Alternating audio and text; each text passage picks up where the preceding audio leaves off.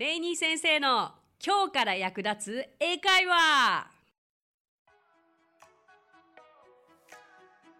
Hey, what's up? Thank you so much for coming by. Thank you so much for listening. My name is Rainy and I'm your host.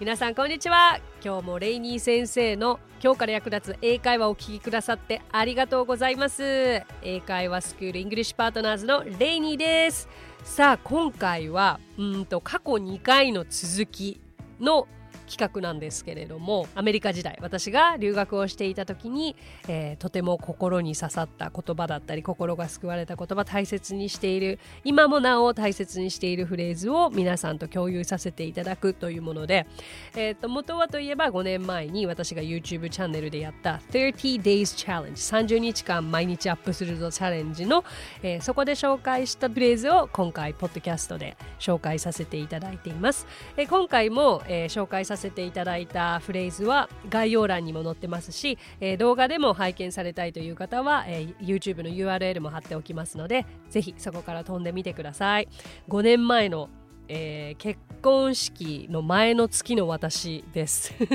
その YouTube は、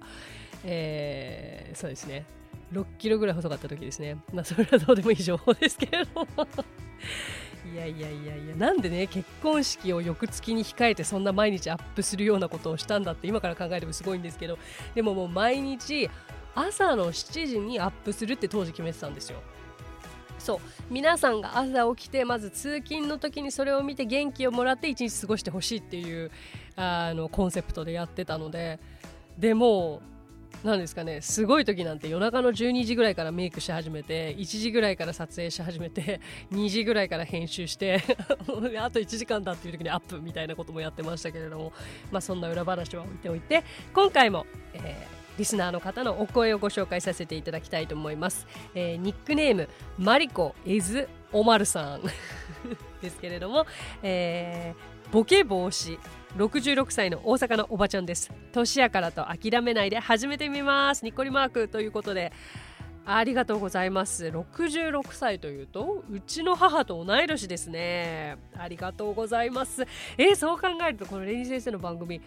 なんだかこうターゲット層というのはね別に特に意識していたわけではないですけれども若い方から、まあ、母世代の方まで聞いていただけてるんだなと思うと嬉しいです。ありがとうございます。年やから諦めないで始めても本当にそうですよ。英語っていつ始めても遅くないと思います。あの年取ってからやると大人になってからやると発音とかうまくならないでしょってよく言う方もいますけれどどうだろうな。そんなことないと思うんですよね。向き合い方次第。でやっぱりやり方とかはいろんな今ところで発信されているのでご自身に合った教材だったり動画だったり、まあ、それこそポッドキャストの番組だったりを見つけてひたすら練習したら何歳から始めても英語は話せるようにもなるし発音もすごく綺麗になると思うしですよ、うん、思った時がね始め時ですよね。さあ冒頭でもお伝えしましたけれども30 days challenge 今回で最後の10個になりますね、うん、じゃあその10個の私の心に残った単語だったりフレーズを早速ご紹介させていただきたいと思います。まずは21個目。sophisticated sophisticated おーちょっと難しそうな単語ですよね。前回15番目の時に specific という単語をお伝えしたんですけれども、まあ、明確なとか具体的なという意味だったとさなんかこれを知った時ぐらい sophisticated を知った時になんか嬉しい単語でしたね。一歩上を行く。意味は洗礼されたとか教養のあるなどの意味があり、まあ、つまりは褒め言葉です。うんと She's sophisticated という彼女自身の中身を褒める使い方もできたりとか外見今日着てる服とても sophisticated だね。Oh, you look very sophisticated という言い方もできるので、oh, you look good, you look beautiful, I like it 以外で褒め言葉、uh, 相手にするときには sophisticated をぜひ使ってみてください。Okay? じゃあ22番目いきましょう。Shut up! Seriously? おお、びっくり。Shut up! Seriously? とか言われるとね、え、何これすごい黙れ。本当に？真面目に？だと思うじゃないですか。まあこれはなんかお友達同士で話しててすっごい盛り上がっちゃってえちょっと待ってよマジで。がすごいいい日本語訳だなって今私思いました。えちょっと待ってマジやばい。って感じですかね。Shut up! Seriously shut up だけを使うとあの普通の会話の中では相手を黙らせる時に使うあまりこうねあの綺麗な言葉ではないはずなんですよね黙れって言ってるからだけどこう冗談で「え嘘でしょ？本当にあそこの2人が付き合ったの?」という会話の時に「Shut up seriously?」というちょっと、うん、驚きとあの冗談交じりに使えるフレーズなので、まあ、この組み合わせと今の私の言い方はもうふざけた時にしか使えないということは覚えておいてくださいね。真面目な場面で shut up って言ったら大変なことになりますからね。はい。じゃあ次、23番目。I miss you, I miss you です。あなたが恋しいわとか、会いたいわという意味ですよね。うん、I miss you って最初に聞いた時に私本当に意味がわからなかったんですよ。miss って逃すって意味があったりとかまあ恋しいという意味もあるんですけれどもあなたを逃すっていうふうに頭の中で私訳しちゃってたんですよね。初めて16歳でスコットランドの方のサマースクールに行った時に別れ際にすごく仲良くしてたルームメイトの女の子インド人の女の子に I miss you Reina ってすごく言われていやきっと何かこれ別れを惜しんでくれてることだと思うんだけど私の中でのミスは逃すしか知らないぞと思ってあとはなんかミスすること。なんかネガティブなこと言ってるのかなといろいろ考えたんですが当時って I miss you をタイプして分かりやすい意味が出てくるっていうインターネットサービスもそう身近になかったから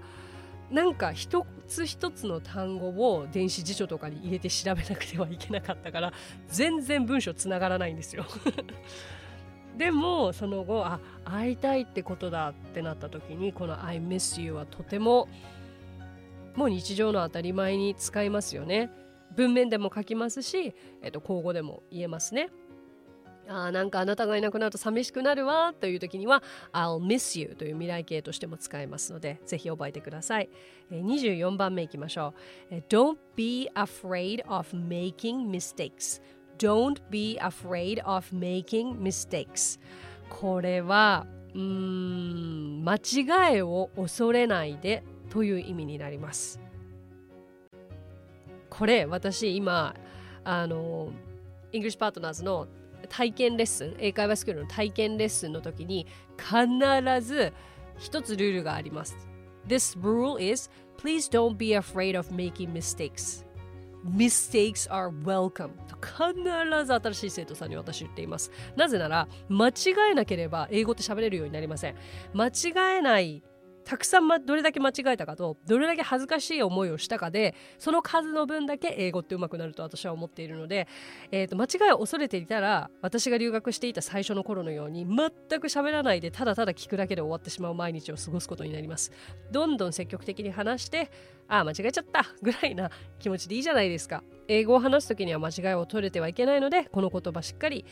えー、頭に入れてくださいね。Don't be afraid of making mistakes. さあ、じゃあ25番いきましょう。Talk to you later. Talk to you later. 後でねっていうことになるんですけど、直訳すると、後で話そうねになるじゃないですか。直訳でやっぱり頭で考えちゃってると、あ、この人と後で私話すんだとか、後で話せるんだとやっぱり思ってしまっていたので、これはただただ、じゃあね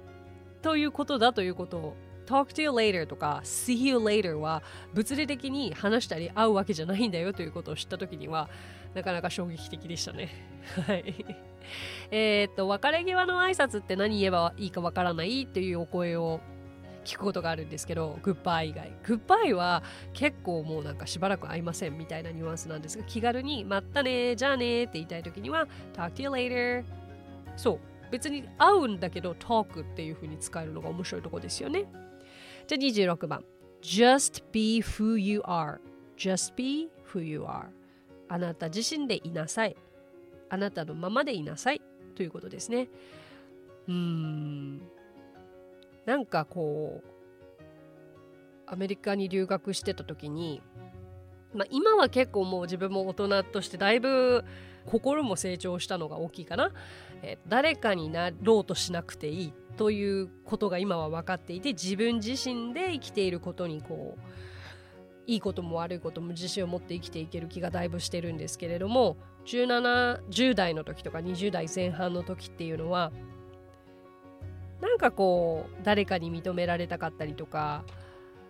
だから誰かの真似をしてみたりとか全然自分自身じゃなくて最初はそれでいいけれど結局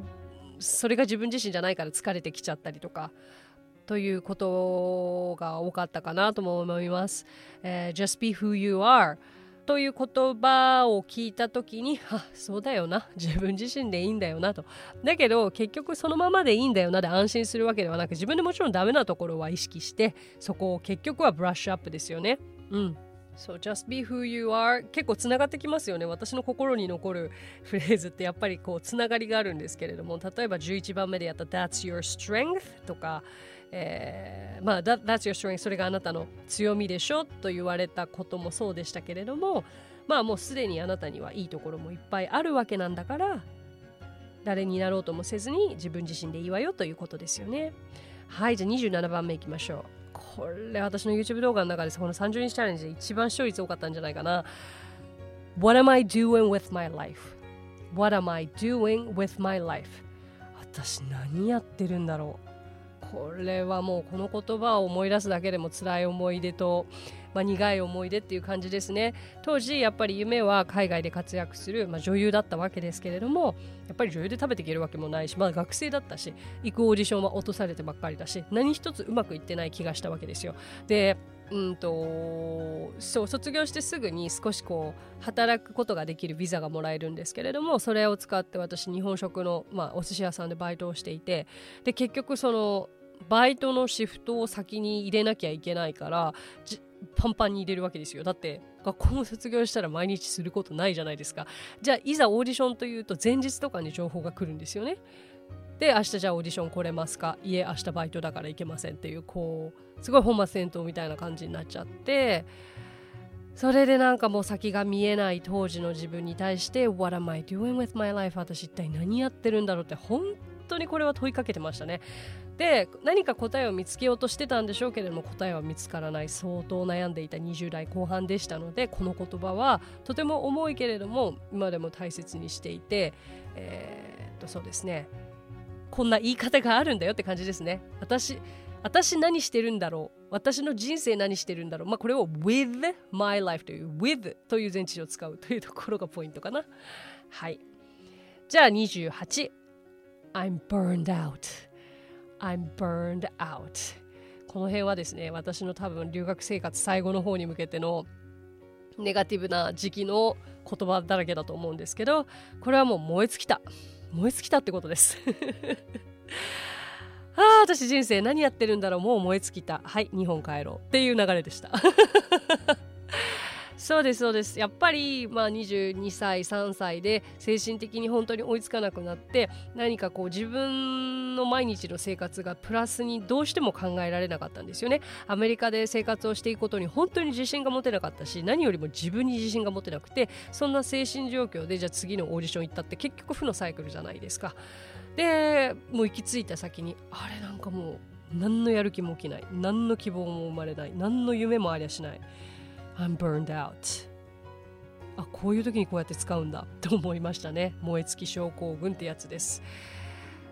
はい。まあこれは別に私の過去こんな辛かったんだよって言いたいわけじゃなくてあの burned out っていうこう burn は燃えるという単語動詞ですけれども burn out burn out 自体ではこう焼き尽くすという実際の意味もあるんですけれども精神的にこう燃え尽きちゃったっていう時にも使えるというところがちょっとお勉強になるんじゃないかなと思います。さあ、two more。あと2つですけれども、はい、じゃあ29番目が Never give up。Never give up えっと、諦めて日本に帰った人が何を言ってるんだっていう流れですね、これ。なんでこれ、ここに入ってんだ、これ。いや、でも、これ5年前だから、まあ、えっ、と、日本に挫折、夢破れて挫折して、えー、おそらくまあ約10年後ぐらいにこれを配信してるんですよね。YouTube をね。だからまあ、いろんなことがあったけど諦めなかったから私今 YouTube で配信してたってことだったんでしょうね。Never give up. つまりこれは諦めないまあ諦めるなですよ。そう。えでも本当にそう思います。なんか諦めって一回はもう全て夢も希望もなくなってやっぱり燃え尽きちゃって疲れちゃって日本に帰ってきたんですけどやっぱり結局好きなのはなんか英語を使って何かを発信することだったんですよ私にとって。でそこをやっぱり忘れずにそこからかけ離れた仕事をせずにうんとずっと何か英語に携わることを続けてきたおかげで何かこう自分にとっての一番居心地のいい表現できる場所を見つけられたのが YouTube だったのでその時に、えーと、Never give up というふうに言ってましたね。はい。じゃあ最後いきましょう。最後はえー、これは30日を振り返って、えー、と毎日ご覧くださってありがとうございましたということなのでこうなります。Thanks for your time. It was so much fun. And I love you all ですね。ここで、えー、お時間をありがとうございますというフレーズが含まれているのでこれは、えーと、どんな時かに役に立つんじゃない？これはどこかで役に立つんじゃないでしょうか。えここではカジュアルに Thanks for your time と言っていますけれども相手に本日は今日はお時間ありがとうございましたとかビジネスのシーンでも使いたい時には Thank you for your time と丁寧に言うといいでしょう。で It was so much fun あもう今日楽しかったそう楽しかったっていう言い方がうんと I enjoy enjoy という単語だけじゃなくて It was so much fun とか I had fun とかこういう言い方ができるということを、えー、知ってもらえたら嬉しいです。そして、and I love you all ですね。皆さん大好きということですけれども、さあこれで30個ですが今も同じ気持ちです。3回に分けて、えー、私のこれまでに、えー、心に残っている大切なフレーズを紹介30個紹介させていただきましたがここまでお付き合いくださりありがとうございます。Thank you very much for listening. この中で皆さんにとって一番だったフレーズ一番心に残ったりもしかするとどなたかの心を救うかもしれない私が心を救われたようにどなたかの心を救ったかもしれないフレーズがあるかもしれません。ぜひ皆さんと共有してみてください。コメントもいただけたら嬉しいです。じゃあそんなところでしょうか。So that's it for today. Thank you so much for listening and I will see you next Friday. 今日もレイニー先生の今日から役立つ英会話をお聞きくださってありがとうございます皆様とはまた金曜日にお会いしましょう So till then, bye!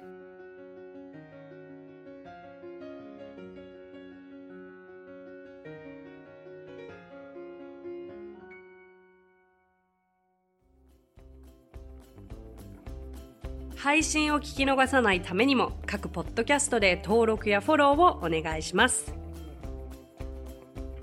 私がリーダーを務めるイングリッシュパートナーズについてですがイングリッシュパートナーズとは教育からエンターテインメントまで英語に関わる面白いことなら何でもやってしまおうという女性たちが集まったグループなんです。イングリッシュパートナーズでは実は英会話スクールなどもやっています。私たちと楽しく英語を身につけたいという生徒さんを随時募集中。オンライン英会話レッスンもやっていますよ。詳しくは番組概要欄にあるリンクからご覧ください。無料体験レッスンもやっていますのでポッドキャストを聞いたよと一言添えてお申し込みくださいね。そしてアプリレイニー先生の動画で簡単英会話が App Store より配信中。声優気分で英会話を学習できる動画学習アプリです。最後にイングリッシュパートナーズのメンバーが出演している1分で見る英語辞書動画あれこれイングリッシュこちらはインスタグラム、ツイッター、フェイスブックそして YouTube で毎日配信していますのでチェックしてくださいね。もちろん私も出てますよ。